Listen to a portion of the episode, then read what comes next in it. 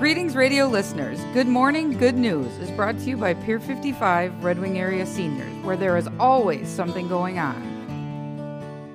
Well, good morning. Good morning and good news. I'm Greg Taylor, news director at Q Media here in Red Wing. And this morning we are uh, talking to another great nonprofit in our broadcast area, and it's Riley Hintz today, who is the executive director for the Lake Pepin Legacy Alliance. How's it going this morning, Riley? It's going really well.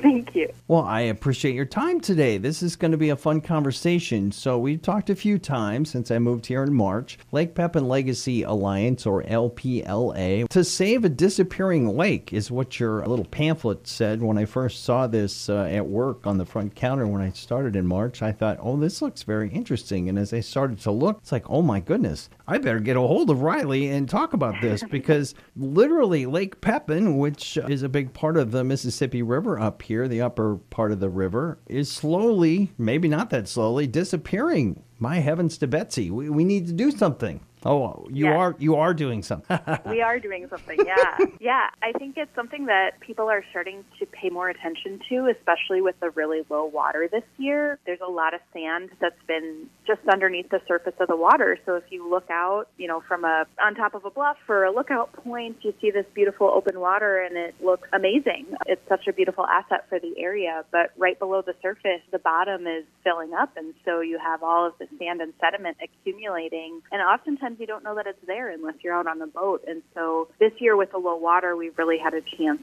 to showcase just how much material has been filling in the head of the lake. And we are actively working to try and slow that filling and also manage the amount of material that's coming in to maintain access for boaters, really clear water, clean water, and habitat in the areas that have been degraded. Well, definitely. We're talking with Riley Hintz today on Good Morning Good News on KCUE Bluff Country on this Sunday morning. And uh, Riley's the executive director for Lake Pepin Legacy Alliance. And that is their mission, of course, is to stop what's going on there underneath uh, the water, which you really can't see. Now, I find it fascinating and a little bit scary that the annual sediment loads uh, Uh, literally are equivalent to a city block. And then it goes up. You've got a fancy tower in Minneapolis that you kind of highlight, which that kind of gives you an idea of how much sand we're talking about. Yeah, it's about a, a million metric tons of sediment that accumulates at the head of Lake Pepin every year, and we're we're trying to get a more exact number on that and actually map out what's happening underneath the surface so that we can educate the public better about what are the really risky areas if you're in a boat and which areas are filling in the quickest and try and just provide that information so we can come up with a more concrete plan to improve the area. Well, definitely, and I think something that might might help you folks with your mission. I hope anyway, is it sounds like Governor Evers uh, has got some money uh, in the Wisconsin budget for you folks. Yes, we are very excited about that. We've been working on a habitat restoration project near Bay City for almost six years now. We'll be leveraging $18 million in federal funding to restore habitat and boat access to their public boat launch in this area. So it's, it's going to be a huge benefit for that community and for Lake Pepin as a whole. But it does require a local cost share. And we just found out that, yes, Governor Evers signed a budget that includes $3 million to go towards the habitat restoration project. So um, that's that's a huge win for us. Definitely. We're talking with Riley Hintz today, Executive Director for the Lake Pepin Legacy Alliance. Now, you guys are located, uh, is it at Lake City? Yeah, our mailing address is in Red Wing, and we're kind of all around the lake. We don't have a, an official office, but we are always around somewhere. You just, you just, Riley just hangs out on Lake Pepin on a raft. Yeah. And, Yep. and the seagulls occasionally bring her some pizza. Speaking of birds, however, you guys literally did have some singing penguins recently, as in the pis- true. the pistol whipping party penguins to be exact. Uh, they're a yeah, bluegrass what a great transition into our legacy concert. yes, Greg is the master of transitions. Oh boy.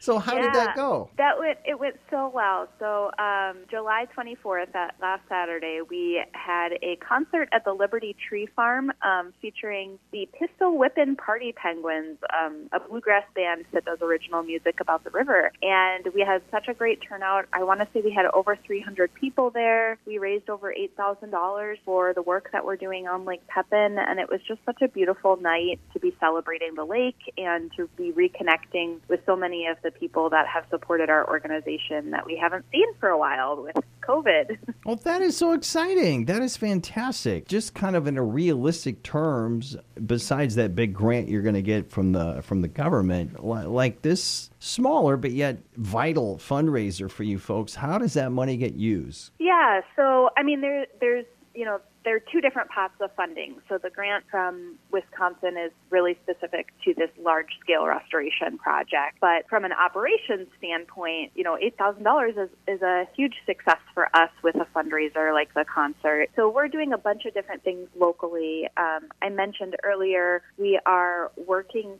to actually map the bottom of Lake Pepin, especially at the head of the lake where it's really filling in rapidly, but also further out looking at the outlet of the that come into Lake Pepin and these access points. So we actually just purchased a bunch of monitoring equipment so that we can get some volunteers out there mapping this area and providing really key education to people. You know, some of it is just how do we educate how much the lake is filling in, but there's also a real safety component, especially like right near the navigation channel, making sure that people really understand what the bottom of the river looks like and how to avoid, you know, getting their boat stuck.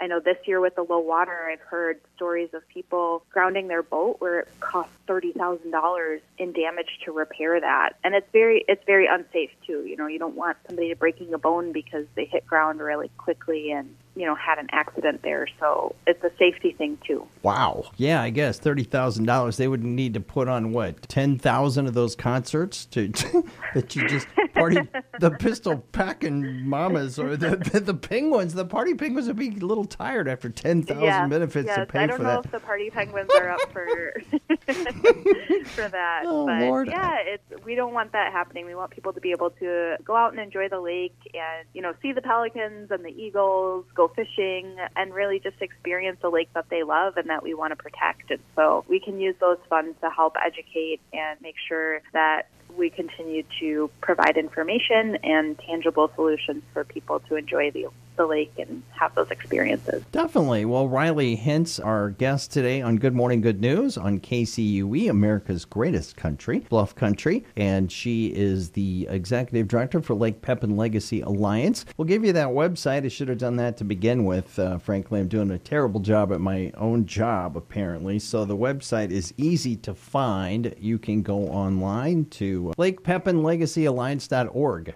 And you've also yep. got a great Facebook page. You guys can look up uh, Lake Pepin Legacy Alliance on Facebook as well and get to all the information you need. Riley, thank you so much for this. Anything else you want to add? One thing, you guys have got some really cool hats, t shirts for sale. People can find that on your website as well, but that's pretty neat. Yeah, we are continuing to build our membership. We're a growing community, and anyone who joins as a member at the $50 level can get a t shirt. And we do have some hats left too. So we're just, you know, we're really trying to build a united community around the lake and joining as a member helps us to accomplish that, whether it's financially or simply giving us more political clout to say that we have a thousand people who support Lake Pepin and want to see change happen. So it's really adding your voice to the mix, and, and we'd love for everyone to join us. Excellent. Well, thank you so much uh, today to Riley Hintz for joining Good Morning Good News today on KCUE. And again, the website, lakepepinlegacyalliance.org. You can also check them out on Facebook. Thank you so much, Riley. I really appreciate it. Thank you for having me.